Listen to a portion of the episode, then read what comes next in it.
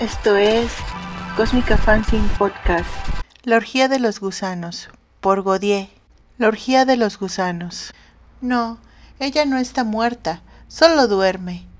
Vigilo sus sueños al filo de su cabecera y no deseo que ni el silencio la despierte. Ellos pensaron arrebatármela. Me arrastré como un parásito hasta su tumba y ayudándome con mis dientes la desenterré. Llegué a tiempo, antes de que ellos devoren su cuerpo. Ahora estás junto a mí, vestida de cielo, con tu traje de novia. ¿Cómo te envidio? Tengo pereza de amar la vida. Mientras espero mi hora, te alimento con mis instintos de leopardo herido. ¿Por qué no has comido? ¿No tienes apetito?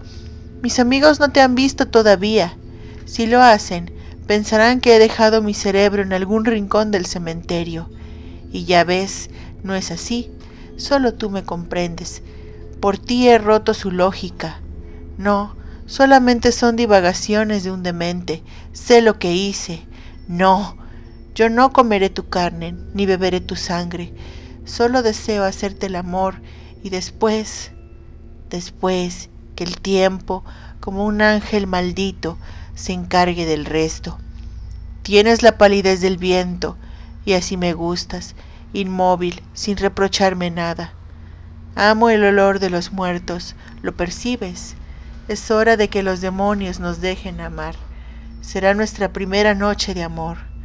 Me acerco a ti, levanto las sábanas, mientras los gusanos hacen una orgía con nuestros cuerpos. Algeciras, Cádiz, España, sábado 11 de noviembre 1995. La anestesista. La mujer no necesitó anestesia. Tomó unas pinzas y con profesionalismo las extrajo a su debido momento. Las colocó con cuidado en un frasco esterilizado. No era la primera vez que lo hacía. Tampoco sintió remordimientos.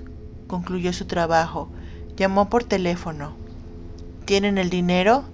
Sí, lo tenemos, respondió un hombre. Él no tardó en llegar. Ella contó el dinero, estaba completo. Le entregó un paquete para disimular lo que llevaba. Mientras el hombre se marchaba, la anestesista miró a la desdichada indigente y dijo Tú ya no las necesitas. El vestido. ¿Te gusta lo que te compré por tu cumpleaños? Es el vestido que me pediste. Es bonito, ¿verdad? Mañana te lo pones, porque debes estar cansada. Dresty se acercó y besó con ternura el esqueleto de su amada.